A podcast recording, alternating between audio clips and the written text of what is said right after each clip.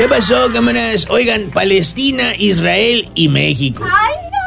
El presidente ya dejó de hablar del tema.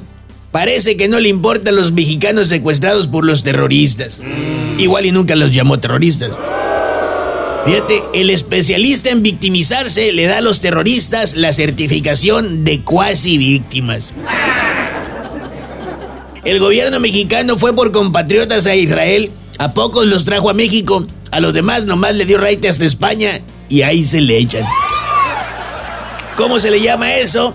La ayudadota del bienestar el rásgate con tus propias uñas más zarra de los últimos tiempos. El ¿y yo por qué? de los 2020. La eterna monserga hecha patente de la postura presidencial. Para los que no saben, monserga es como, como renegar y vivir rezongando. Ya me imagino al presidente. Chucho, ¿cómo podemos desviar la atención para aliviar la atención.